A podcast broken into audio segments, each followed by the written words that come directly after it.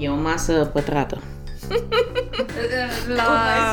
Ne întâlnim aici în fața scăunelului. Asculți Reconectat. Conversații autentice despre relația cu noi înșine și cu cei din jur. Episodul de astăzi conține povești care ar putea provoca reacții emoționale puternice. Ascultați cu grijă! Eu mai amintesc când voi povestiți de relația voastră care are tot vreo 60 de ani, nu? Da, aproape. Că erau între voi ca și fete aceste comparații. Noi avem aceleași kilograme, dar Rodica pare mai slabă. Da, asta a fost, a fost șocant când ne-am cântărit odată. Câți ani aveți? Mm, cred că vreo 13 ani, 13-14 ani pe acolo. Ne-am urcat pe cântar, Gabi nu știu cât avea, în schimb eu aveam cam cu un kilogram și ceva mai mult.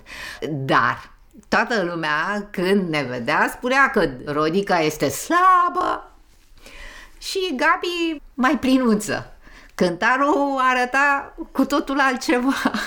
Uh-huh. Da. Și știu că la tine asta era o poveste despre frustrare, despre...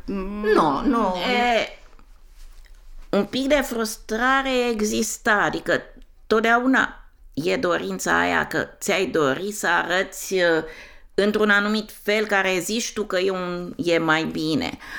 Da, am avut totdeauna, dar nu niște frustrări de asta care să mă lovească rău de tot. Când eram copil, da, prin comparație, mi se părea că sunt altfel, corpul meu e altfel. Toată viața am fost așa, mai ales în copilărie, până la un moment dat, că aveam burtă, că n-am mai crescut în înălțime din clasa 5-a și am rămas printre cele mai mici fete din clasă. Deși ai făcut foarte mult sport am și chiar un volei sport... și ar fi trebuit să la început, între a cincea, eram printre cele mai înăltuțe din clasă și între a opta eram de așezat la gimnastică, mai era una după mine mai mică. Da, pentru că mi-aș fi dorit să fac volei și a trebuit să mă las de volei din cauza că nu am mai crescut. A fost o mică frustrare, dar nu știu, cred că Bine, da, cred, cred că, că privesc altfel. Adică sunt un om care sunt foarte optimist, zic eu, și am găsit până la urmă că nu sunt lucruri foarte importante, cum arăți, uh-huh. cum... uh, Totul e să te simți bine în pielea ta. Uh-huh. Bine, acum, asta pot să spun acum. Acum, da, da. Dar Când în era același timp... copil, da, a, că mi-ieșeau bube pe față, iar Rodica avea un ten superb, superb și eu aveam porii deschiși și mai mi ieșea câte un coș și nu știu cum se făcea că ieșea coșul exact când trebuia să ne ducem undeva și eu eram cu coșul așa.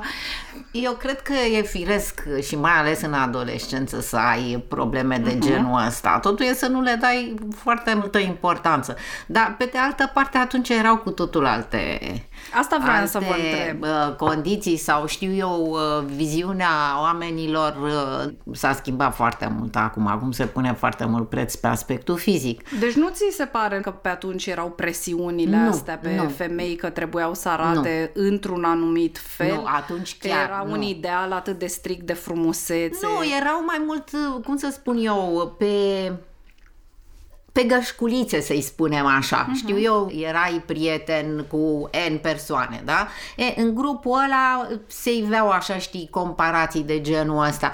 Dar ca să ai un ideal sau să visezi să fii ca, știu eu, bă, nu știu ce E, hai manechin că sau era asta. pe vremea aia. Erau, dar Gina foarte puțini. Lollobrigida. Bine, nu, eu nu Și merg Așa ne neapărat. uitam la filme și ziceam, a, ce ochi are aia, ce corp Da, are dar nu aia, era altă. chiar Și așa, adică nu era o presiune atât de mare cum este acum. Mm. Este evident o schimbare radicală din punctul ăsta de vedere. Da, consider că era firesc să Mm-hmm. ai niște probleme vis-a-vis de că ți se părea că știu eu cum zicea Gabi, că n-are tenul curat, eu că sunt foarte slabă și toată lumea îmi spunea că ești foarte slabă. Deși eu nu mă simțeam slabă, dar știi picătura aia chinezească, toată lumea îți spune, mă, ești slabă, mai îngrașă-te, mai îngrașă-te. La un moment dat încep să gândești, da, bă, ar cam trebui să mă mai îngraș. Bine, nu făceam niciun efort să mă îngraș, recunosc, dar era acolo undeva că sunt slabă, uh-huh. care a rămas vreau să spun și ca adult. uh, Și Așa acum ca, mi ca se... o etichetă atașată Exact, da. Mm. Cum de atât de multe ori există eticheta asta, că multe dintre discuțiile mele cu Alexandra, Alexandra fiind fica Rodicăi, că noi fiind mai plinuțe toată viața noastră, chiar și în perioade în care în urma unor diete eram slabe, ce povesteam noi era exact chestia asta, că noi niciodată nu ne vom simți ca niște fete slabe, noi totdeauna ne vom simți niște fete grase. Chiar, și dacă când- voi uh, da. ați fi ajuns, uh, știu eu, la idealul pe care vi-l doreați voi. Exact, exact. Sau da. la idealul pe care îl uh, marketează... Sau și așa, da. Tu totuși spui că era și atunci acest ideal și vă uitați la televizor către acele femei și... Normal. Și eu mi-aș fi dorit să n-am burtă, să am sâni mai mari, că nu aveam sâni eh, mai deloc și să am sâni mai mari. Chiar mi-aduc aminte când, da, nu mai știu, cred că eram prin clasa 8 și avea mama un costum de baie din cârpă, dar înăuntru avea o cupă de plastic, dacă puteți să credeți, de plastic, tare, care ținea, deci făcea să pare sânul mare, chiar dacă înăuntru era gaură, nu era nimic. Push-up antic, nu? Da, da, da, da, da. Da. Și îi luam uh, costumul ăla de baie al lui mama, adică sutienul ăla, costumul de baie, și mă îmbrăcam cu el pe sub uniformă, când mergeam la școală, ca să parcă am și eu ceva aici, La mine a fost în plus. exact invers. Eu am avut sân de foarte mică și uh, copii uh, care, fetele în special, uh, erau, uh, vai, ce ai uh, tu acolo? Cum ce am? Sunt niște sâni și uh, îmi crea sentimentul că ceva n- nu e cum trebuie, adică eu sunt uh, Defectă. defectă, da, având sânii mari de mică. Nu știu, cred că aveam 9 ani când am început să-mi crească sânii și tendința mea a fost întotdeauna să mă ascund și atunci am uh, căpătat această poziție pe care s-a accentuat în timp. Cred că și de la asta mi s-a atras uh-huh. pentru că mi-era chiar rușine că eu am sâni și că ceva nu era în regulă cu chestia asta. Uh-huh. Mi-era, mi-era rușine. Efectiv că eu am Dar sâni. mamele voastre au vorbit cu voi despre corpurile voastre. Dacă e nevoie să faceți schimbări în vestimentația voastră odată cu pubertatea... Nu. M- Mama nu. Sincer, nu mi-aduc aminte să o fi luat așa ca o discuție. Dacă mi-a spus, n-am băgat de seamă.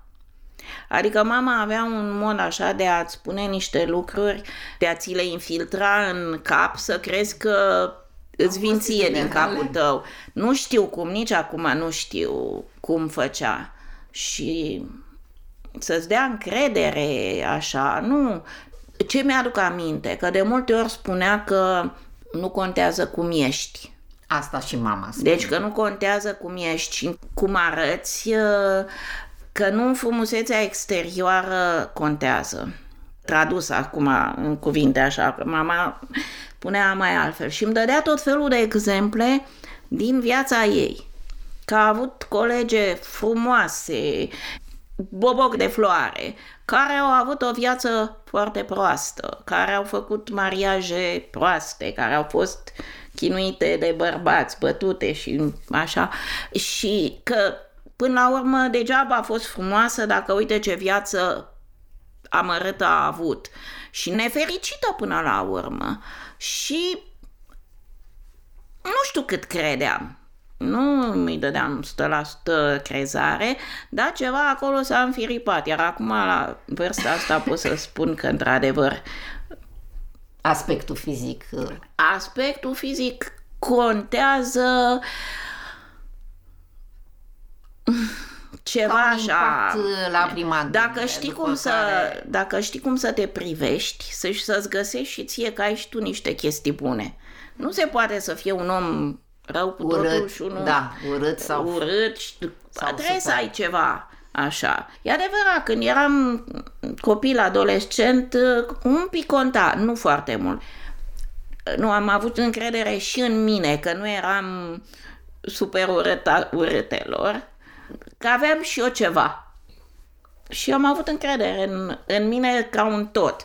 Nu, nu, nu corp în primul rând și, și ce mai aveam și în cap și ce discuții puteam să duc și mi se părea mult mai important asta decât uh, numai și numai aspectul exterior. Contează și ăsta, dar nu...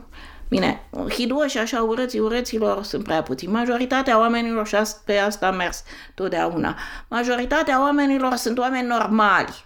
Uh-huh. Au și ceva frumos, au și ceva mai puțin frumos. Excepții de alea prea frumos sau prea urât sunt foarte puțini. Da. Și atunci... Curba lui Gauss, nu? Și atunci, în chestia asta, în majoritatea asta de oameni normali, ne putem, după părerea mea, Găsi și deosebi noi în ceea ce putem să facem, în ceea ce putem să spunem, să scoatem din capul nostru. Și... Uh-huh. Dar în același timp au existat mesaje pe care le-ați primit voi, nu știu, din familiile voastre, de la părinții voștri, a bunicii voștri, despre cum arătați voi, că uite, tu povestești că tu ai trăit cu chestia asta că ești prea slabă și ți s-a...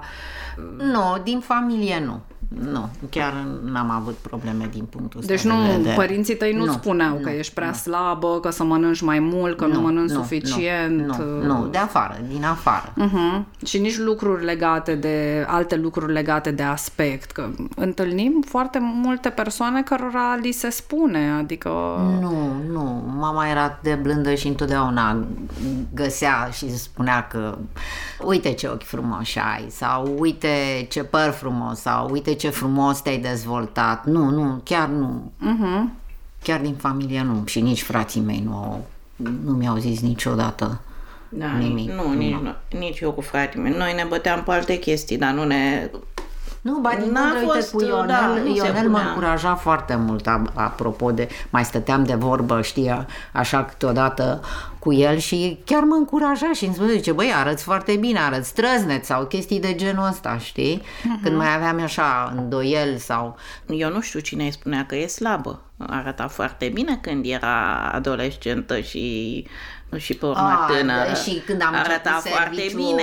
de acolo, cred că și aia a nu fost știu, așa. cred că din invidie îi spuneau alte persoane că e slabă. Din invidie, dar părerea mea a fost că arăta foarte bine. Hai să fim cinstiți. Nu arăta ca Miss Univers. nu. Nu. Da. Dar arăta foarte bine față de multe, multe alte persoane. Uh-huh. Adică Dar știi că este, adică ce am descoperit eu în ultima vreme, tot lucrând cu diverse femei, este că, da, este rușinarea asta care li se aplică în principal uh, femeilor grase și li se spune și li se atrage atenția, ba chiar câteodată într-un mod agresiv, dar am întâlnit foarte multe femei din categoria asta care sunt mai, mai slabe și cărora li se spunea ca și copii și erau obligate să mănânce. Cineva mi-a povestit că la un moment dat purta mai multe perechi de pantaloni în adolescență, ca oamenii, ceilalți adolescenți, să nu-și dea seama cât de slabă este de fapt și că ăsta a fost un real coșmar pentru ea și inclusiv pe care l-a dus mai departe față de proprii ei copii, fiindcă în familie au continuat aceste presiuni cu prea slab, nu mănâncă suficient, cu copii de 4, 5, 6 ani care sunt îndopați în gură doar ca să mănânce și inclusiv ea a dus către copiii ei această presiune cu mâncatul și aceste veșnice certuri la ora mesei, care de fapt nu erau despre copiii ei și că- faptul Da, că ci acești despre- copii ar fi prea slabi, ci despre faptul că ea venea cu bagajul ăsta și cei care au creat bagajul încă existau și puneau aceleași presiuni. Și îi felicită pe acești copilași în momentul în care merg la țară, la bunici, stau acolo și fiind îndopați de bunicii care se asigură că ei vin, evident, mai grăsuți acasă înapoi și atunci, a, ia uite ce bine arăți acum, uite, în sfârșit ai bujori în obraj și dar copiii ăia erau fericiți și mulțumiți și sănătoși, duși la doctor și verificați și înainte să fie mai... Și erau bine, erau niște copii echilibrați și care mâncau și care atât simțeau ei să mănânce și mama lor fiind slabă, tatăl lor fiind slab, ei nu sunt grași, ei nu sunt niște copii dolofan cu bujor în obrăjor ca cei din reclamele de la televizor, poate, Nu, nu? nu, ai, culmea, tu știi că taică mi era obes, da? Uh-huh. Mama a fost uh, ok. Eu cu Doru am fost uh, puh, bețișoare. Ionel ai văzut că a fost o perioadă destul de bine așa. Dar eu n-am, uh, nu, nu mi s-a pus presiune. Nu mi-aduc aminte să mă fi obligat pe mine mama să mănânc. Că era... la noi era problema. Eu Cum era? țineam în falcă. Deci nu înghițeam și băgam în falcă și se umfla falca și când eram până pe la 5 ani, cam așa, era problema cu mâncatul, era o durere, o durere și mama mi-aduc aminte că mi-a zis, ah, ai să vezi când o să ai și tu copiii tăi și nu o să mănânce ce... Nu, așa. știu că mă mai obligau așa, dar în perioadele în care era necesar. Adică știu eu, am fost bolnavă și mi s-a recomandat un anume regim. Dar nu puteai nici să mă lase chiar așa, dar nu, n-a, n-a pus niciodată presiune, cum nici eu nu am pus presiune. M-am învățat minte la Anca, care nu prea mânca. Am fost la domnul Teodorescu, la homeopat. Și îi spuneam și de problema asta și mi-a spus organismul ei îți cere un anume lucru. Dă-i pe ăla. Că mă plângeam eu că mânca doar uh, mere, fructe. Avea câte o zi în care dacă mânca un sandwich ceva și ar fi mâncat numai fructe, ce las-o așa. Și nu o obliga să mănânce. Organismul îi spune de ce are ea nevoie. Și las-o așa. Și na, nu, n-am obligat-o nici uh-huh. eu. Da, bine, insistam la un moment dat când vedeam că nu mănâncă toată ziua, normal că îi dă, o obligam în ghilimele să mănânce, știi? Uh-huh. Dar în momentul în care, știu eu, ea s-a așezat la masă după o zi de nemâncat sau un măr sau un singur sandwich, da? Asta când era mică.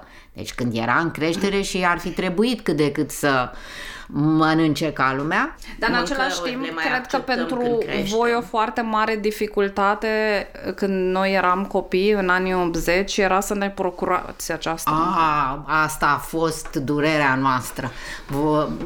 Că pe vremea aia se găsea totul atât de greu și chiar nu aveai posibilitatea la un moment dat. Erau uh, perioade în care nu se găsea nimic și tu îți storceai creierii ce Iarna poți să era da. cumplit. Da. Pentru că carnea era toată raționalizată, cine n-avea legături la țară sau la da. în spatele magazinelor avea un kilogram de carne de porc pe lună, de persoană și mai pe urmă cu Atunci cozile puteai grele să vorbești să stai. la mămici de depresii pentru că era cumplit știind că nu Iar- te trezeai cu frigiderul gol, te duceai pe la magazine, nu găseai nimic Iarna, și tu când nu trebuia erau să-ți legume în hrănești piață, cop- copii și să te hrănești și pe tine, ca să ai putere să mergi mai departe, nu? Și mi-aduc aminte că am nimerit, era într-un august, uh, am venit mai devreme că aveam program uh, redus să o iau pe Alexa de la mami și uh, a venit cineva, un vecin de acolo, zice, au băgat carne, haideți să, să la... Și ne-am așezat, m-am așezat și eu la coadă, s-a așezat și mama cu Alexandra, am luat-o în brațe, era și tata. Și copilul lui se dădea.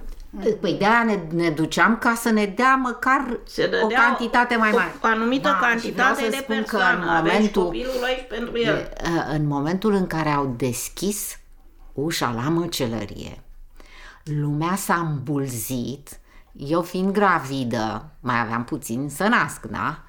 M-am trezit dintr-o dată atât de strivită, eram cu Alexandra în brațe și mă gândeam cu groază dacă eu cad, ce fac copiii ăștia? Am avut o baftă teribilă că era măcelară o namilă. N-am să, n-am să uit imaginea asta niciodată.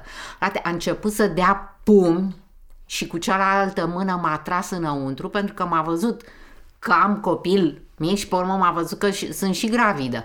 Și așa am reușit, n-am vrut să iau până nu mi-a venit rândul, adică am fost civilizată, dar măcar nu m-au strivit. Nu te-au Mă, strivit. nu m-au strivit, pe urmă mă gândeam la mama care era, vor- știi că uh-huh. n-a mai Mhm. Era durat bolnavă mult. mama ta? Da, dar n-a mai durat atunci. mult, nu știi că a murit după aia. Da.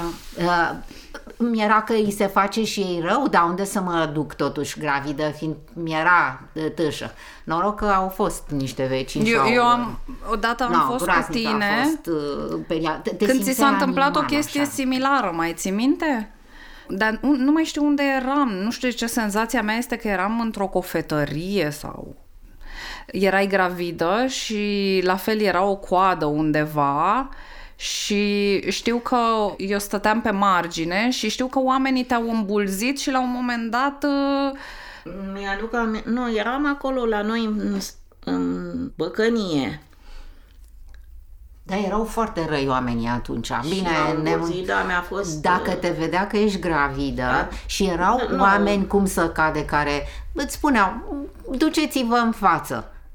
Niciodată n-am folosit chestia asta, adică na, ce erau ăia de vină săracii că și ei erau nemâncați, că sunt eu gravidă, nu? Și stăteam. Și ce am observat eu atunci în perioada aia și m-a șocat pe mine foarte tare, mă, cele mai rele erau femeile. uh-huh. Femeile erau. Da. Da, poate că femeile erau mame ca și voi trebuiau să o f- facă pentru În general, ceilalți, nu? persoanele în vârstă, nu tineri. Uh-huh. Persoanele în vârstă erau așa. Părerea mea este că asta e de, de genă. Așa sunt femeile, rele între ele. Mare greșeală. Știu, dar... m, Asta e părerea mea după atâția ani în care da, sunt totuși, mai rele Pe de altă femeile. parte era o între situație ele. de traumă în care cumva faptul că corpul vostru purta o viață în interiorul lui ajungea să conteze mai puțin din cauza acestei din cauza Oamenii tuturor atunci, mixurilor, Deci oamenii atunci ajunseseră, mai ales spre anii, spre 89, majoritatea deveniseră, cum să zic, foarte răi. Până la urmă, cumva, cum văd eu, ușor din afară, înțeleg că totuși comunismul a fost o perioadă în care a existat o oarecare egalitate între sexe, în sensul că fiecare om al muncii era un om al muncii, indiferent că era femeie sau bărbat, dar pe de altă parte femeia a fost foarte afectată uh, de acel decret care interzicea avorturile și asta e o mare traumă și mai ales aici la legătura asta dintre minte și corp, ca să revenim și la subiectul nostru cumva, nu? Faptul că contracepția era interzisă, avorturile erau... Da. Deci după 65, parcă în 65 s-a dat decretul cu asta, cu interzicerea avorturilor, nu exista me- a, dacă aveai o pilă la farmacie, îți făcea niște ovule cu Ce contracepție contraceptive, nici, da. știi, care uneori erau bune, uneori nu erau bune. Dar nu găseai așa la magazin sau la farmacie să te duci să cumperi ceva ca măsură de contracepție. Asta era una, a doua, avorturile. În momentul în care veneai la spital adus de urgență, adusă de urgență că ai pierdut sarcina, pentru unele chiar se întâmpla chestia asta. Unele chiar pierdeau Unele sarcina, chiar, am pierdut da, câteva și femei sarcini și uh, brânză. totdeauna era chemată poliția și te interoga să vadă ce ai făcut. Deci asta n-am Și simțit-o. interziceau medicilor să intervină până nu se lămureau ei de, despre Deci, ce este asta- Adică tu Așa puteai am să fii auzit. în șoc Uh, Exact, și te, mu- multe femei așa au murit pentru că nu le-au Da. dat voie medicilor să Deci intervină. asta se spunea, sincer, eu fiind la Elias, lucrând aici unde lucram, eu m-am internat odată, deci m-am dus, uh, am făcut ceva, Ai făcut un avort clandestin. Da, și stăteam acasă și făceam febră și făceam 39, 40, așa, dar stăteam că trebuia să o pierd sarcina, nu? Te ducea imediat la spital că te îți dădea ceva și te lăsa să duci sarcina mai departe. Până nu eram, erai convins că ai pierdut uh, sarcina, nu te-ai fi dus că, na, și m-am dus totuși la spital că a venit Șerban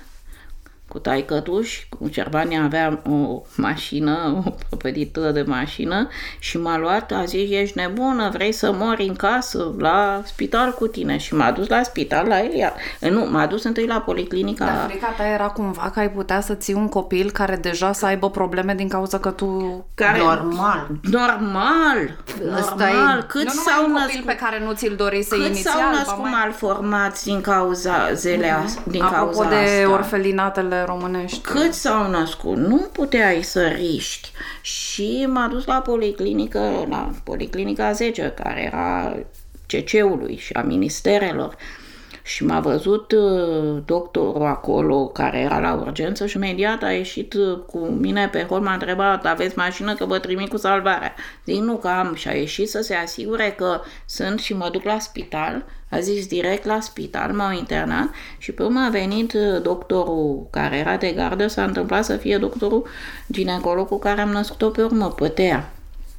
Și ăla a văzut despre ce e vorba Și și-a dat seama. și a, toți își dădeau seama. Deci se... E, dar au erau fost și medici medici, care mă. au, uh, A- fost adică pentru îți dai femei, seama când nu- uh, pierzi o sarcină că așa a fost să fie sau pierzi o sarcină că așa. Mulți medici și-au luat-o din cauza că au intervenit Și să ca salveze să și sal- au, uh, au intrat. uh, Ei totuși ăștia aici erau mai relaxați. erau la relaxați Elias. pentru că nu se știa Dar totuși nu a cui știa pilă cine, ești. exact, nu știai Și pe tine te chema Petrescu. Da, și de nu, menționat. știai, și nu știai cine din uh, personal uh, e ciripitorul care anunța, a venit una așa și doctorul n-a chemat uh, așa și a țipat la mine că ce ai făcut, ce ai pățit, ce, de ce te îmbolnăvești dacă știi că ești însărcinată și nu știu ce, știi, ca să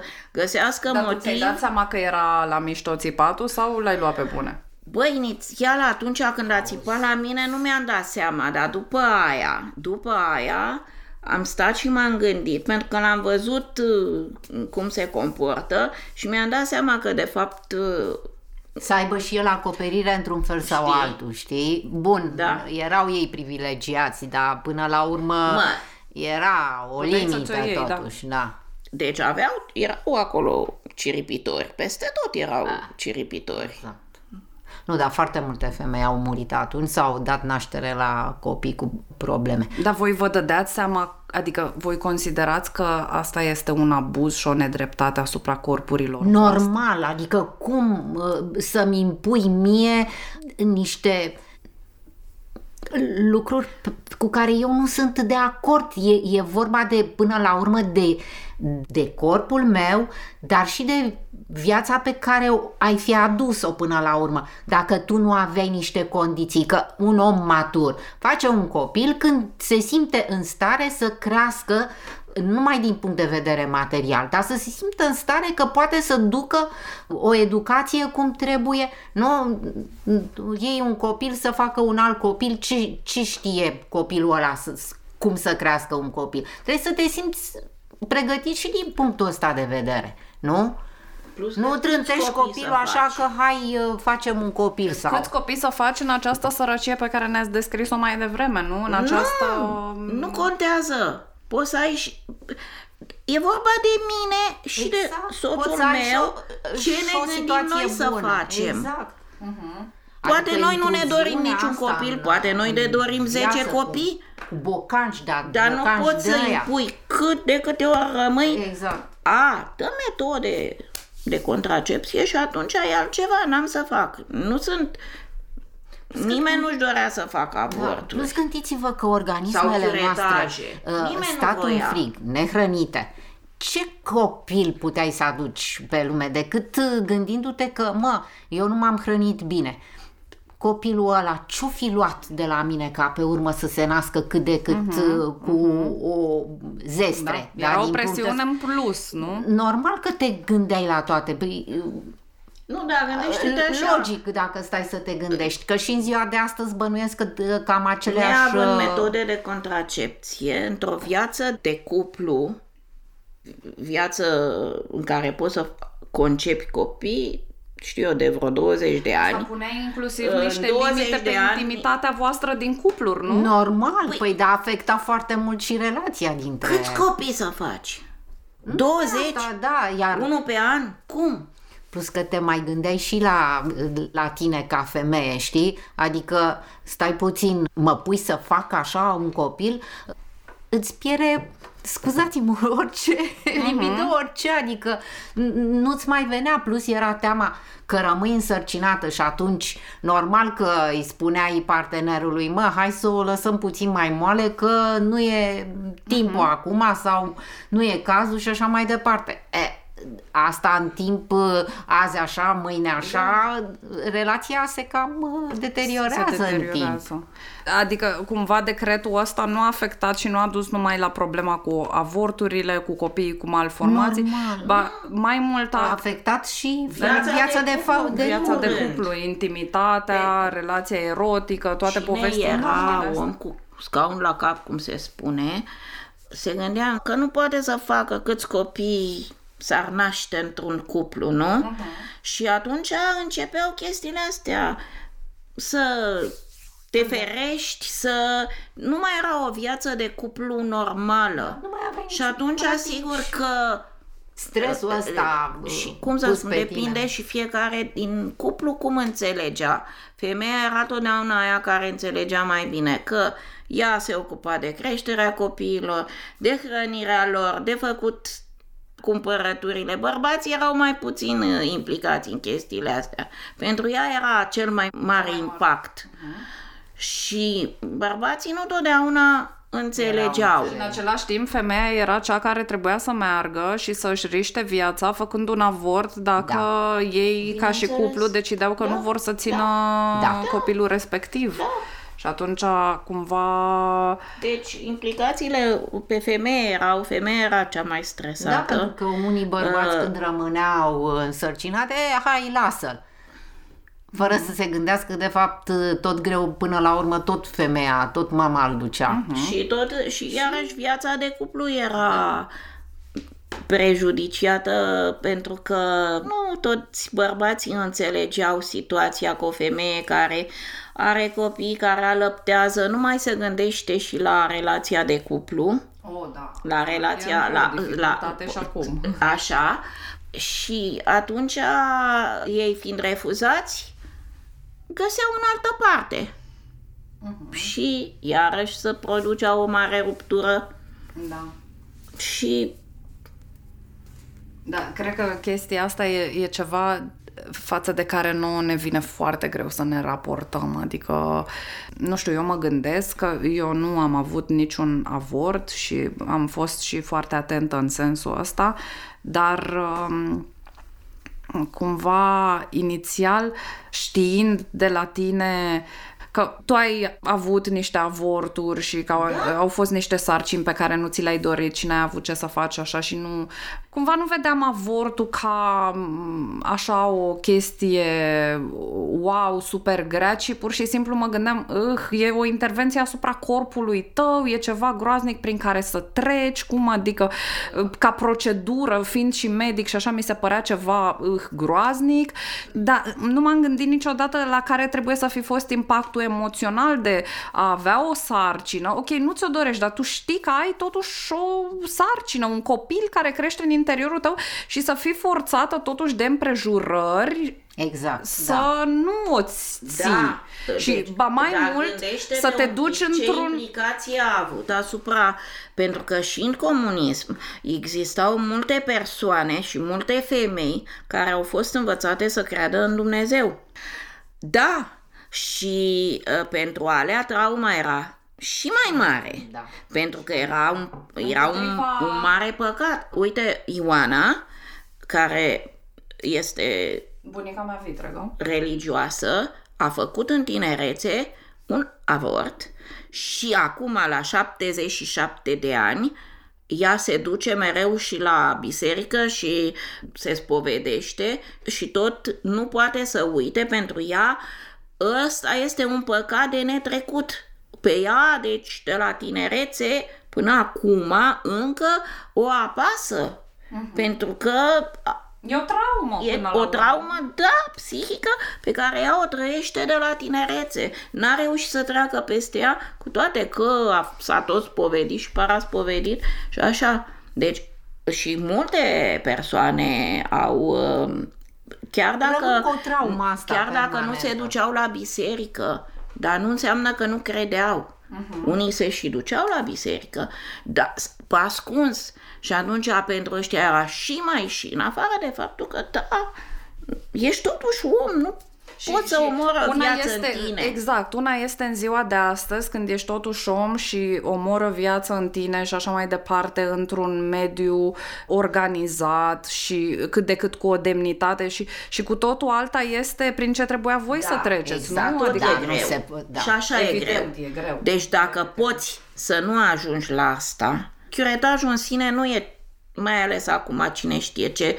fizic vorbesc, nu e așa, dar psihic e un impact uh, pe care îl treci cu greu.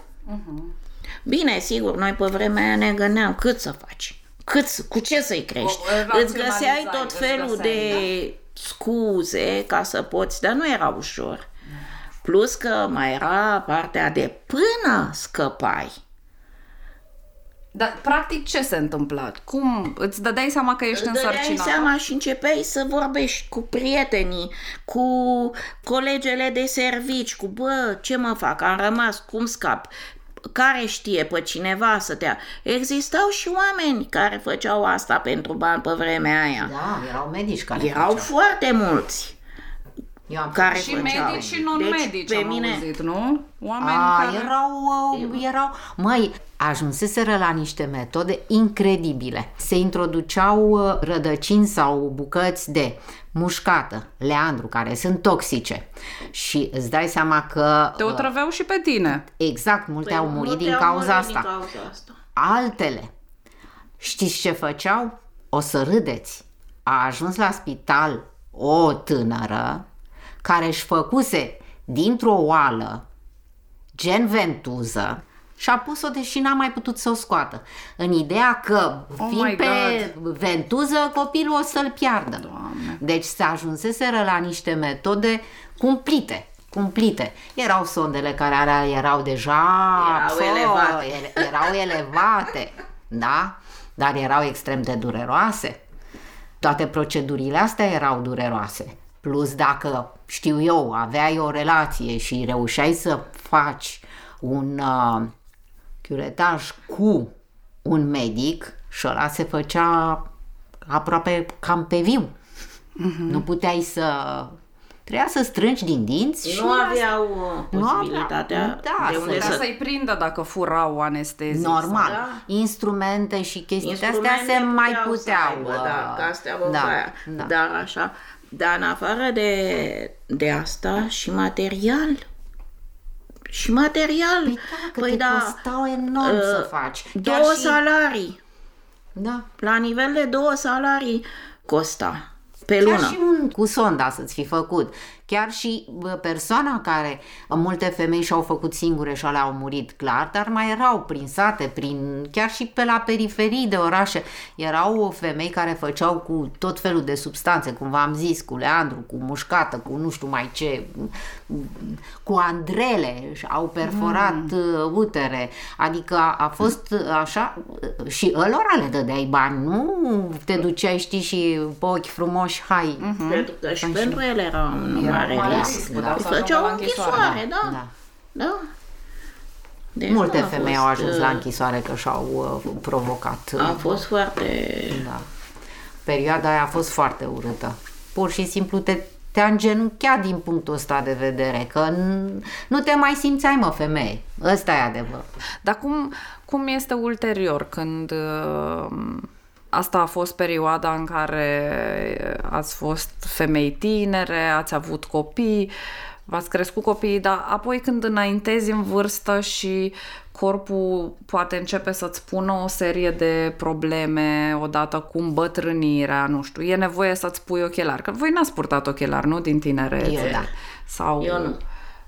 Uh, apar uh, astfel de, de semne, se, nu știu, te transform pielea, Menopauza. Menopauza, exact. Știu că când eu eram copil și adolescentă, tu făceai crizele alea de, de bilă. bilă foarte nasoale care te scoteau din circuit. Adică, efectiv, știu că nu te mai vedeam câteva zile. Dacă eram aici și când te revedeam, erai clar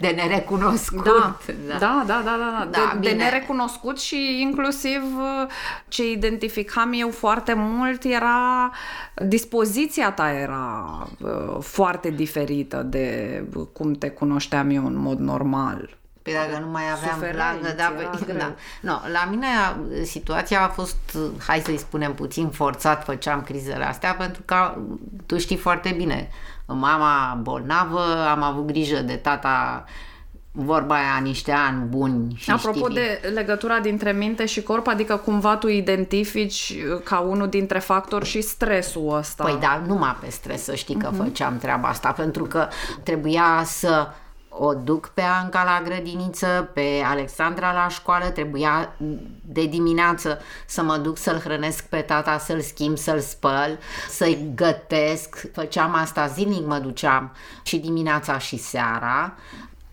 mergeam la servici, da? aveam treburile casei, gospodăria în general, mm-hmm. plus copiii pe care îi mai duceam și la un sport și așa și la un moment dat organismul oricât uh, te-ai luptat tu mental că trebuie să faci lucrul ăla, probabil că uite, poc, a fost... Uh-huh. Uh, și cumva organismul tău te forța să stai la pat, să exact, stai la pauză. Da, probabil să... exact când organismul deja era epuizat, făceam crizele respective și mă țineau uh, alea trei zile de nu puteam să ridic nici capul de pe pernă.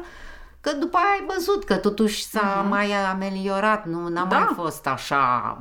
Da, au fost condițiile astea. Adică clar nu astea. am putea să zicem că e legat neapărat de o problemă, că nu, nu era neapărat că mâncai ceva anume. Tu nu, mai ziceai nu. că, a, că am mâncat sau că nu mănânc nu știu Bine, ce. eu dădeam vina pe mâncare, ăsta este adevărul. Dădeam uh-huh. vina pe mâncare că vezi am mâncat uh, așa sau poate că mâncarea respectivă a fost factorul declanșator, uh-huh. adică a fost cireașa de pe da. care a făcut. Uh-huh. Dar asta și pe de altă parte te mai gândești și la faptul că este și ceva genetic pentru că ai mei toți au fost cu ficat, nu? Uh-huh, uh-huh. Mama, fratimiu, rudele și așa mai departe. Da, da, da, există această da. patologie. Da. Și pe de altă parte, așa îți explici tu lucrurile acum, dar în momentele alea când ți se întâmpla să faci criza aia de bilă... Eram conștientă că de la oboseală este. Uh-huh. Nu, eram conștient, adică îmi dădeam seama că pe fond de oboseală și de stres a fost și perioada foarte urâtă pentru că atunci eu neavând studii superioare, salariul meu era destul de mic. A fost o perioadă urâtă când Mircea nu avea un salariu nemaipomenit și era foarte greu să faci față că îl mai ajutam și pe tata cu medicamente și așa mai departe. Pe urmă a fost perioada când Mircea și-a făcut singur firma respectivă și se trăia doar din salariul meu, care era salariul de, de studii medii. Uh-huh. Și a, toate deci, se adună. simțeai se multă adună. presiune asupra ta. Da, simțeam inclusiv presiune. că trebuia să îi îngrijești pe toți acești oameni. Dar să știi că n-am făcut-o. Adică, cum să spun, Mie mi s-a părut firesc uh, toate lucrurile astea. Adică Deși nu era consider... foarte mult. Era... Erau foarte mult, dar mi se păreau... Uh, mi s-au părut firești, adică nu mi s-a părut că mă sacrific sau că fac o chestie nemaipomenită. Nu. Am considerat că așa trebuie până la urmă, că uh-huh. ăsta e mersul. Uh-huh, uh-huh. Da, și acum, de faci. exemplu, ca adult uh, și uitându-te înapoi sau dacă una dintre fetele tale ar fi în postura asta, ți s-ar părea firesc? Nu, nu, nu mi s-ar părea, adică consider că uh, n-aș putea accepta ca eu dacă m-aș îmbolnăvi ca fetele mele să aibă grijă de mine și să, să se axeze foarte mult pe asta. Nu, fiecare cu viața lui. Nu, nu vreau să cad povară pe, pe mm-hmm. umerii nimănui. Da, nu, și nu. în același timp ai avea un dublu standard, în sensul că discursul pe care l-ai avut față de tine că trebuie și că nu e un sacrificiu și asta e o normalitate, nu l-ai avea față de ele.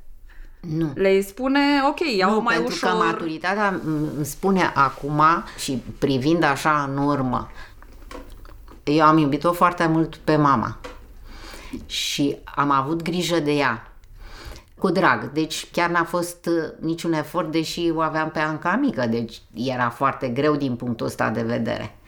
Dar acum matur, fiind Bine, mama a fost, era un om extrem de blând și de bun și încerca să deranjeze atât de puțin și era extrem de cooperantă. M- M-a ajutat foarte mult să depășesc. În schimb, cu tata a fost o altă problemă. Prefer să-mi aduc aminte cu plăcere de mama când era ea așa, cum să spun, în deplinătatea forțelor uh-huh. și așa aș vrea să păstreze și copiii uh, mei uh, imaginea asta, că uh, la mama n-am considerat povară sau, ți-am zis, am făcut-o uh-huh. cu drag. La tata deja eram obosită.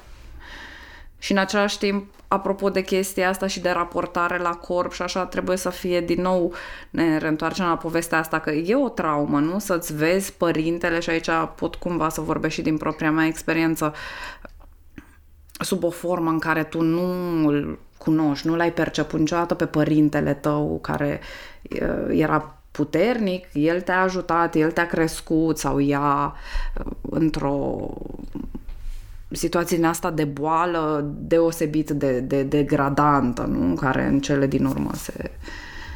Da, nu, nu, e, e foarte delicată, depinde și de firile fiecărui om în parte, că sunt unii care pot să treacă mai ușor, sunt uh, persoane care trec foarte greu și afectează mult mai mult, dar până la urmă zic eu că fiecare individ trebuie să-și trăiască propria viață.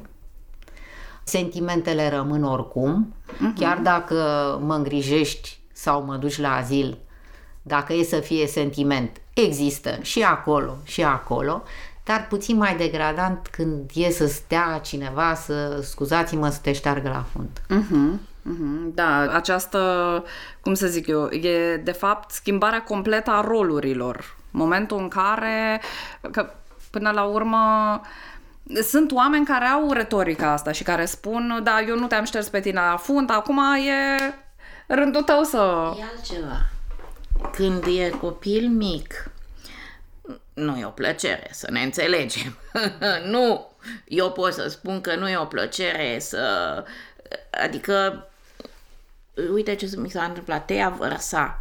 Vărsa când mânca mai mult, care ea nu mânca de obicei, noroc că era totuși mai rar, vărsa. E, trebuia curățată boma. Eu nu puteam. Era rău și de multe ori taică tu ștergea, curăța în urma ei.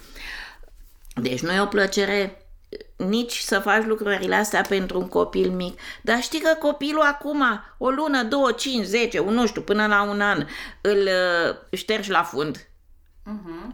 După aia crește și nu mai e nevoie. Dar invers, la vârstele bătrâne, e chestia de impactul emoțional, că te gândești că omul ăsta nu merge spre bine, merge spre rău. Uh-huh. Bătrânul, în moment ce nu mai poate să se ducă singur la toaletă, să mănânce, să se să spele, mănânce, să așa, devine, nu are scăpare deja, e partea aia, uh-huh. spre, spre a nu mai și fi. Și, și despre însemnătatea pe care o atașezi. Și asta și mai rău, și mai rău, pentru că nu trebuie mai fie vorba. Nu e o bucurie să ștergi la fund pe nimeni. Adică nu. Da, nu, a, atât, nu, poate nu atât Dar, ștersul la fund, e, e mult da, spus. E prozaic, este, faptul, este faptul că îl vezi suferind copil. pe ăla și suferi și tu până la urmă. Uh-huh. Adică te implică foarte mult uh, suferința. Până la urmă trebuie să accepti că ei se vor duce. Uh-huh. Da, și nu o să-i ai vești. Trăiește acum că acum îți faci, știi, e vorba uh-huh. aia. Apropo de religie, știi că există viață. Nu, iadul și raiul ți-l faci tu aici, că după aia... Deci pe mine m-a ajutat foarte mult chestia asta și atunci când a fost problema cu mama și cu tata după aia, Și chiar și atunci când Când a murit tata. Da. Uh, Relativ la asta cu taică tu, de exemplu, m-am bucurat că am fost în stare, eu care mi-am dorit, am fost pasionată de meseria mea. Și m-am bucurat că am fost în stare să renunț la meserie atunci, să-mi dau demisia. Și am fost aproape doi ani împreună foarte mult timp, în timpul zilei, adică eram aproape tot timpul împreună. Da, apropo de, de, Și asta de să e, trăiești acum, ce în să prezent, fac? nu? Ce să fac? Da, exact. Nu poți să te opui, pa- face parte din viață și moartea. Și atunci trebuie să accepti. Și să vezi cum mergi mai departe, să Și găsești... în același timp, cum accepti, fiindcă tot am ajuns la subiectul ăsta, și uh, tu ai trecut printr-un accident și printr-o situație care te-a debilitat semnificativ. Nu? Adică, practic, într-o fracțiune de secundă ți-ai pierdut picioarele de deasupra Da. genunchilor. Cum trăiești cu asta? Cum Trăiesc foarte bine. mergi mai departe cu chestia Uite asta? așa, trăiesc foarte cum, bine. Cum o accepti? Cum ai acceptat tu atunci Cred că când s-a totul e întâmplat? aici, în cap. Deci asta totdeauna a fost ideea mea, că capul face tot. Și, Și așa și deci în momentul accidentului am văzut că nu ce s-a întâmplat și am zis, asta e, mergem mai departe. Ce vrei să fac? Mergem mai că departe eu- eu și îmi căutăm amintesc- soluții să ne fie viața cât mai frumoasă. Eu asta, adică acum dacă a rămas să trăiesc, dacă sunt încă în viață, ce rost are să plâng dacă aș ști că plâng o zi și îmi crește cu un milimetru o bucățică de picior, aș plânge râuri de, de lacrimi. Nu se mai poate face nimic. Mergem înainte, căutăm să avem, caut, mă Să-ți faci și străduiesc calitatea vieții. să am o viață cât mai frumoasă. Asta e. Muncesc uh, cât pot ca să pot să am o viață cât mai independentă și pentru... Dar pot să spun că nu pentru voi, copiii mei, ci pentru mine. Ca să nu stau să mă rog, du-mă și pe mine acolo, făm și mie cu tare, dăm și mie nu știu ce, că eu nu pot. Deci mă capacitez, caut tot felul de trăiască internetul, că putem să aflăm cât mai multe cu el acum, caut tot felul să văd alții ce fac, alții cum fac. Există lucruri care mă pot ajuta în viață să fac niște lucruri pe care altfel, mânuță, mânuță ăla care e așa, Cleștele cu cleștele care- ăla care e foarte bun.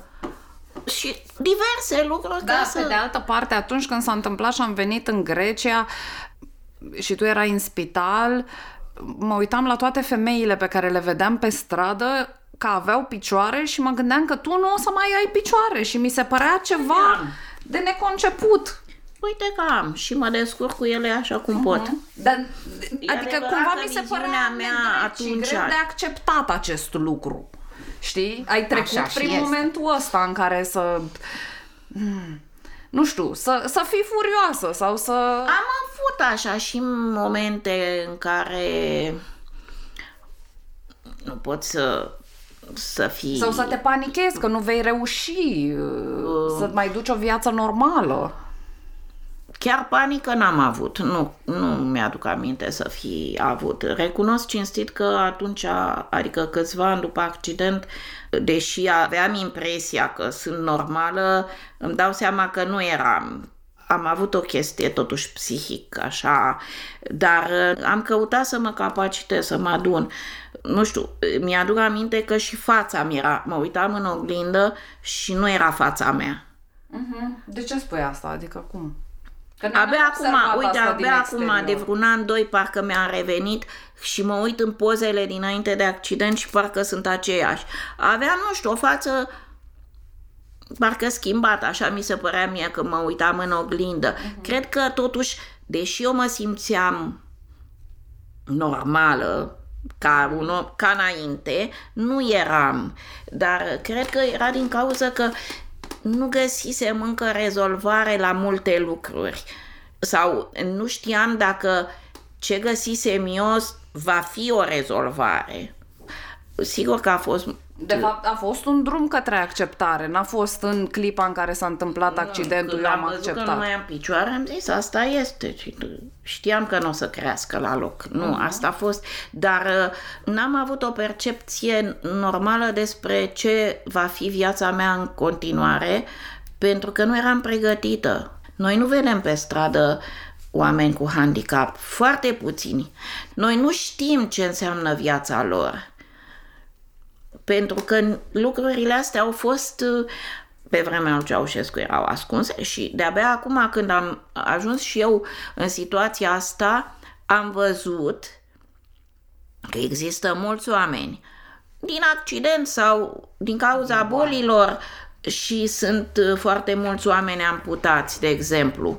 Deci foarte mulți oameni cu dizabilități. Numai că, din păcate, la noi încă stau în casă, pentru că nu au posibilitatea Sunt să iasă discriminați, practic. sunt uh, discriminați nu pentru că cineva vrea să-i discrimineze, ci Și pentru, că, cineva nu la vrea noi, să-i ajute. la noi nimeni nu se gândește și la ei, cu adevărat. Deci eu nu am nevoie poate de o sumă de bani. Eu am nevoie de condiții să pot să ies pe stradă. Exact ca și oamenii, uite, Cum, cum este să, să fii un gândește-te- om cu handicap locomotor în România? la Ce fel probleme cum îți este spune să ție? fii o mamă cu copil în cărucior? Cum e? Greu.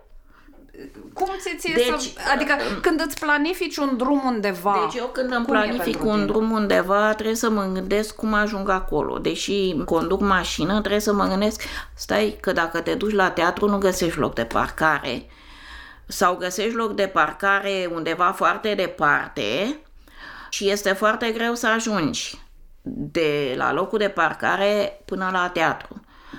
Nimeni nu-și dă seama că pentru o persoană cu handicap locomotor, ca și pentru o mamă cu cărucior, că e același lucru, o bordură e totuși un, Efort. un, un lucru care presupune efort, un efort mare. Nimeni nu-și dă seama că dacă pe trotuar sunt parcate mașini și este un loc numai să treci tu ca o persoană cu un căruț, nu cu un căruț rulant, cu un căruț de copil nu treci. Și ca să poți să treci mai departe, trebuie să cobori pe carosabil. Deci să pui în pericol viața ta și a copilului. Și în același timp, știi, acum m-ai făcut să mă gândesc la o situație, știi, când oamenii se oferă, zic, a, lăsați, doamnă, că vă ajut eu și se oferă cineva să te ia în brațe. Că e o situație, nu te salvează din... Deci nu, ba mai nu, mult... Deci nu asta e ceea ce ți-ai dori. Uh-huh. Deci nu ai vrea să te ia cineva în brațe, ai vrea să îți ofere cineva posibilitatea să mergi așa cum poți tu, cu un căruț rulant sau cu un cadru sau așa. Uh-huh. Nu asta e soluția. Ba, mai mult, cred că poate să fie umilitor, nu? Să... O poți lua și ca pe o umilință, da. Sau, cum să spun, nu poți să, te, să plec pe stradă și să știu că la fiecare vorba aia, colț de stradă am nevoie de o persoană să mă ia în brațe. Chiar dacă nu, accept, nu, nu iau ca pe o milință, de unde îi scot pe oamenii ăștia? Stau și mă rog de ei, domne, ia-mă și pe mine în brațe să urc bordura asta sau, sau cum să fac? Da. Nu, m- oamenii în general am întâlnit foarte, din ce în ce mai mulți oameni dorni să ajute. De multe ori când mă dau jos din mașină și îmi scot uh, rolatorul, multă lume trece vă, să vă ajut cu ceva. Deci oamenii ca persoane sunt foarte drăguți. Dar nu de asta avem nevoie noi cei care avem probleme. Avem nevoie ca întreaga societate să te ajute. Să te ajute cum?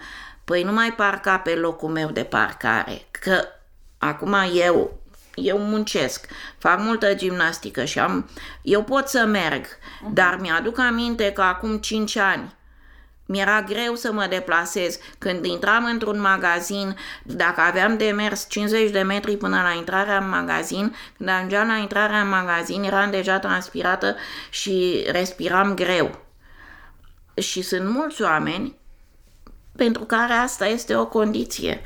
Să parcheze cât mai aproape ca să poată să intre în magazin și să-și facă cumpărăturile, să nu trebuiască să aștepte la cineva să-i facă cumpărăturile. Da. Oamenii nu-și dau seama de asta. Societatea în general nu-și dă seama de asta și nu, nu impune respect, de fapt nu impune respectarea niciunor reguli până la urmă. Degeaba le avem reguli și legi uh-huh. că nu le da, respectăm. Da. Aș vrea să povestești și de micile tale tentative de activism. Că ai scris unor instituții, nu? Ai... Da, și ce dacă am scris? Deci, uh, secția de votare la noi este la etajul 1. Deci, la acea școală, prima oară când am fost uh, să votez și am urcat scările, mi s-a spus că din motive de securitate s-a pus la etajul 1, dar la parter au uh, au gratii la geam, nu văd ce securitate în plus ar avea și la... există și secții de votare care și sunt la parter. există, da.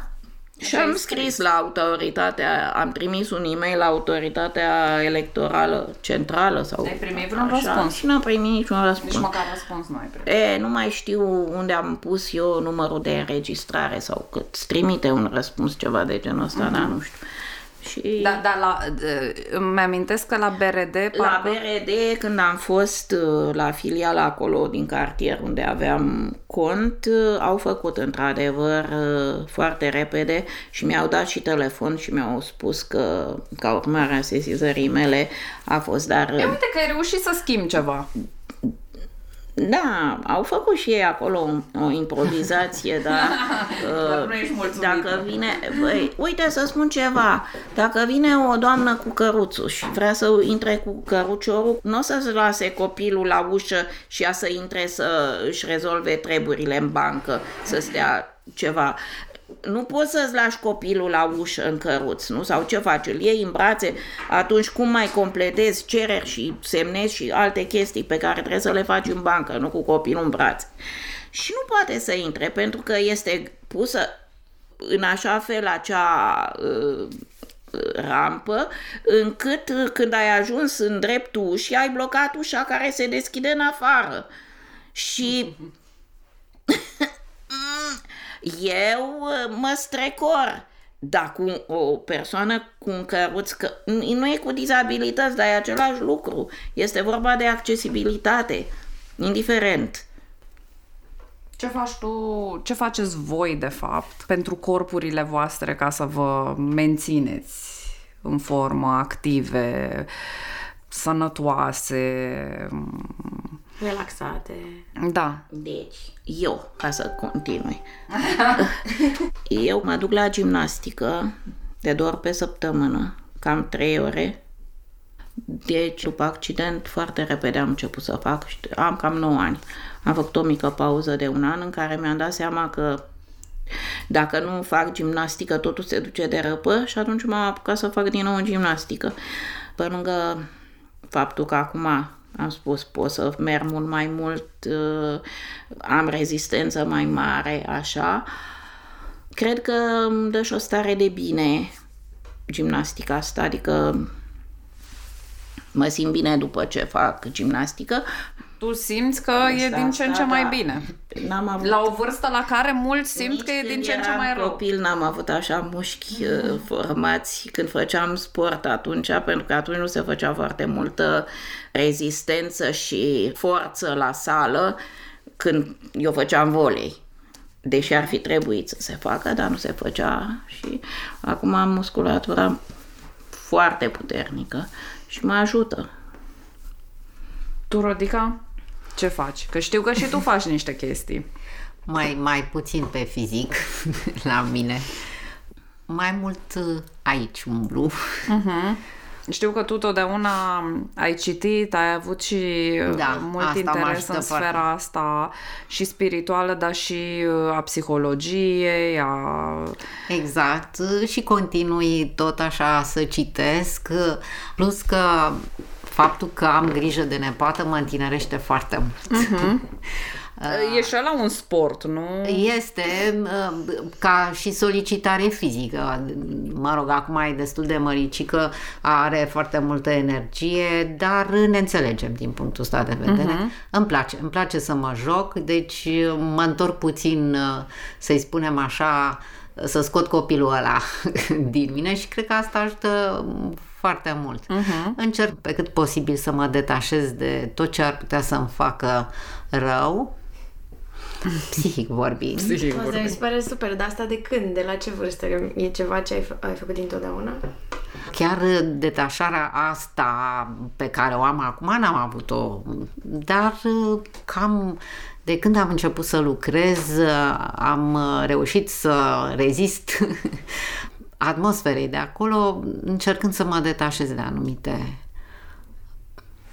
nu, nu probleme, să mă detașez, să privesc foarte atent și cu asta m-a ajutat pe mine să depășesc anumite uh, probleme care se ivesc uh-huh. din nefericire. în viață. Detașare neînsemnând că nu te gândești la ele, ci că încerci să vezi că există și alte perspective și Exact. că asta totdeauna e ceva ce eu am văzut și am înțeles și am apreciat la tine. Chestia asta că, da, ok, din punctul tău de vedere lucrurile sunt așa, dar mai există și alte puncte de, de vedere. Și Bineînțeles, e trebuie să normal ținem existe. cont uh, și de părerea celorlalți. Și ți-am spus în Da, general... am auzit că faci tu niște proceduri, niște chestii, da, te mai da, duci. da, da. uh, E, na, înaintarea în vârstă își spune cuvântul și mai e nevoie din când în când și de puțină fizioterapie. Nu e că aș avea niște probleme foarte mari, dar cum s-a spus și Gabi, e bine preventiv uh-huh. să lucrezi cu treaba asta. Citit, asculta muzică, mi-ar place să mă prim mai mult, sinceră să fiu, mi-ar place să fac și eu uh, ceva. Am avut uh, tentative, mm, o perioadă am fost și eu la sală și mă duceam și la masaj, dar a intervenit uh, operația și n-am mai putut uh-huh. o perioadă și chiar de atunci n-am mai... Cum a fost pentru tine cu operația? Adică ți-a fost frică, a fost frica de... Nu, nu. A fost șocant în momentul în care am intrat în cabinet și s-a uitat pe asta și mi-a zis, doamnă, ne pare foarte rău, dar 99% s-ar părea să fie cancer. La Am- sân. La sân, da. Mm, Am rămas așa puțin, uh, cum să spun, n-am mai avut niciun cuvânt de spus, dar era încă cu mine și când am ieșit de acolo, ea a încercat să o dea puțin uh, așa, știi, pe- și am spus, uh, bă, eu nu cred că este chiar așa. O vedea. Ceva de genul ăsta. Și am fost convinsă, convinsă că eu nu am și uh, chiar încă am uh, povestea că când m-am trezit, medicul anestezist a încercat să-mi spună că nu este nimic, că totul este în regulă. Iar eu i-aș fi spus, deci eu nu mai mi-aduc Nu ți aminte, amintești. eram sigură. Deci am, uh, din start am zis nu și chiar dacă ar fi, ca și Gabi, n-ai ce să faci, trebuie să mergi înainte. Nu, nu, chiar nu am uh, fost, uh, n-am fost speriată, adică nu m-a, sau poate că n-am conștientizat în momentul ăla de treaba aia, ci pur și simplu m-am gândit, mă, hai, o, o fac, văd și în momentul ăla o să iau o decizie, o să uh-huh, văd, uh-huh. ceva de genul Da, ăsta. eu știu că tu de f- foarte mulți ani erai monitorizată. Da, da, și... da, de, de pe la vreo 35 de ani am avut. Practic trăiești cu sabia deasupra capului, așa, nu? Cum, cum este să treci prin chestia asta? Că eu una mă gândesc și raportat la mine și ș- chiar știu că vorbeam la masa de Crăciun noi două că Doamne, Dumnezeule, cea mai mică durere, cea mai mică împunsătură, cancer, cancer.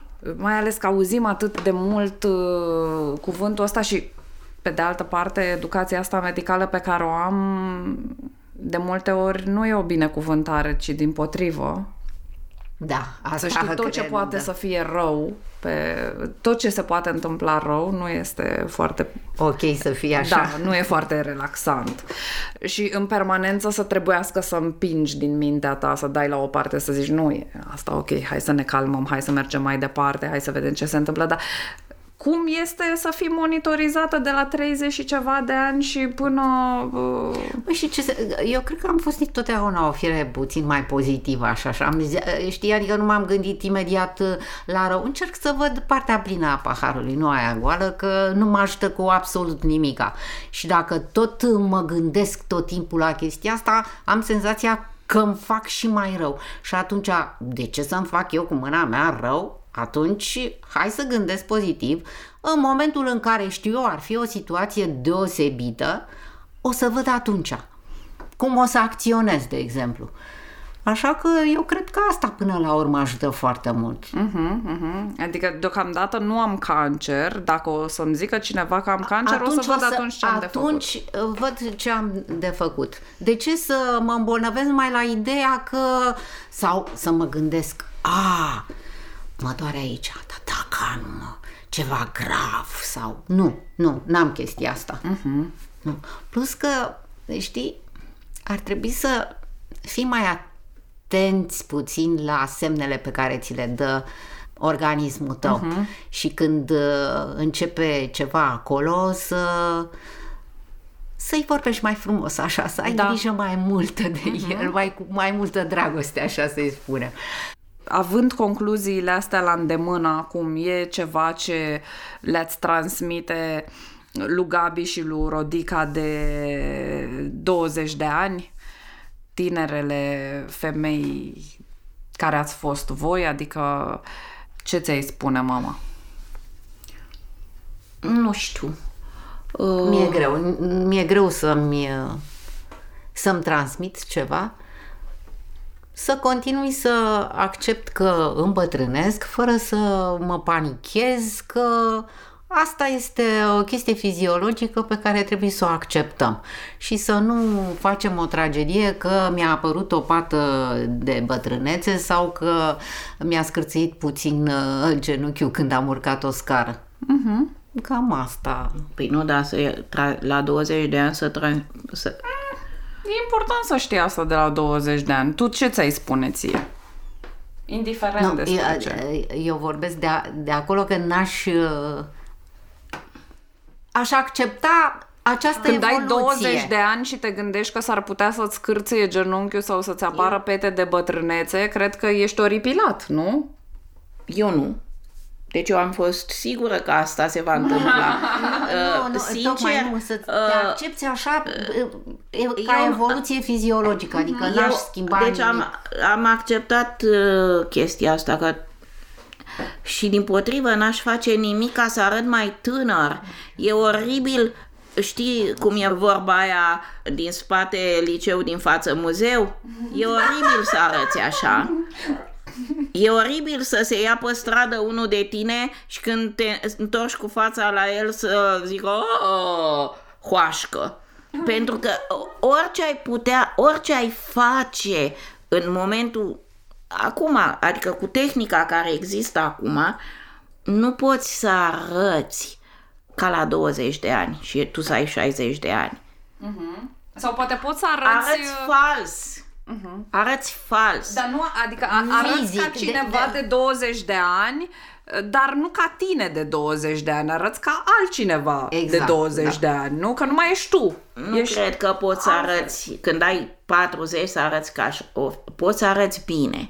Și aș milita pentru chestia asta să te îngrijești, dar nu nu cu niște intervenții de alea de gen operație estetică, să-mi fac nasul cârm, să-mi ridic obrajii, să nu știu ce, ci să te îngrijești să arăți plăcut oamenilor, să nu se oripileze, aoleu, ce oribilă e baba asta. Dar să arăți babă, să arăți vârsta pe care o ai, dar să fii Să transmiți Să prin trans- atitudine... să, să arăți bine, dar conform vârstei. Și tu ai mai spus Rodica ceva, ai zis că dacă ai vorbit cu Rodica de 20 de ani, îi spune să nu mai fie atât de naivă. Da. Uh-huh. Asta, asta... Nu știm cât nu se poate prea, remedia asta, da, nu? Că e știi, ceva încrederea asta pe care eu am acordat-o întotdeauna, uneori pare să că nu ar fi uh-huh. fost uh, apreciată. Apreciată. Eu mă bucur foarte mult că am vorbit, fiindcă mi se pare foarte importantă perspectiva voastră, mai ales pentru oamenii tineri și pentru oamenii de vârsta noastră care trăiesc într-o lume foarte, foarte diferită. Trăim cu toții într-o lume foarte diferită de cea în care voi a trebuit să evoluați când erați de vârsta noastră, dar în același timp lumea asta și uh, secolul ăsta digital al informației ne uh, pune în situația de a fi uh, împroșcați, așa, agresați cu foarte, foarte multe informații. E greu să știi de unde să alegi și poate în toată fuga asta după informație, de multe ori se pierd ocaziile de a avea astfel de discuții și în sensul ăsta mă bucur foarte mult că am reușit asta să vorbim până s-a făcut noapte. Ai ascultat Reconectat, un podcast Sunete pe bune realizat de Mara Mărăcinescu, Cristina Petrescu și Daniel Iliescu. Găsești toate episoadele și alte resurse utile pe reconectat.ro. Identitatea vizuală e realizată de Paula Rusu și mulțumim Raza Studio de găzduire. Urmărește-ne pe Facebook și pe Instagram.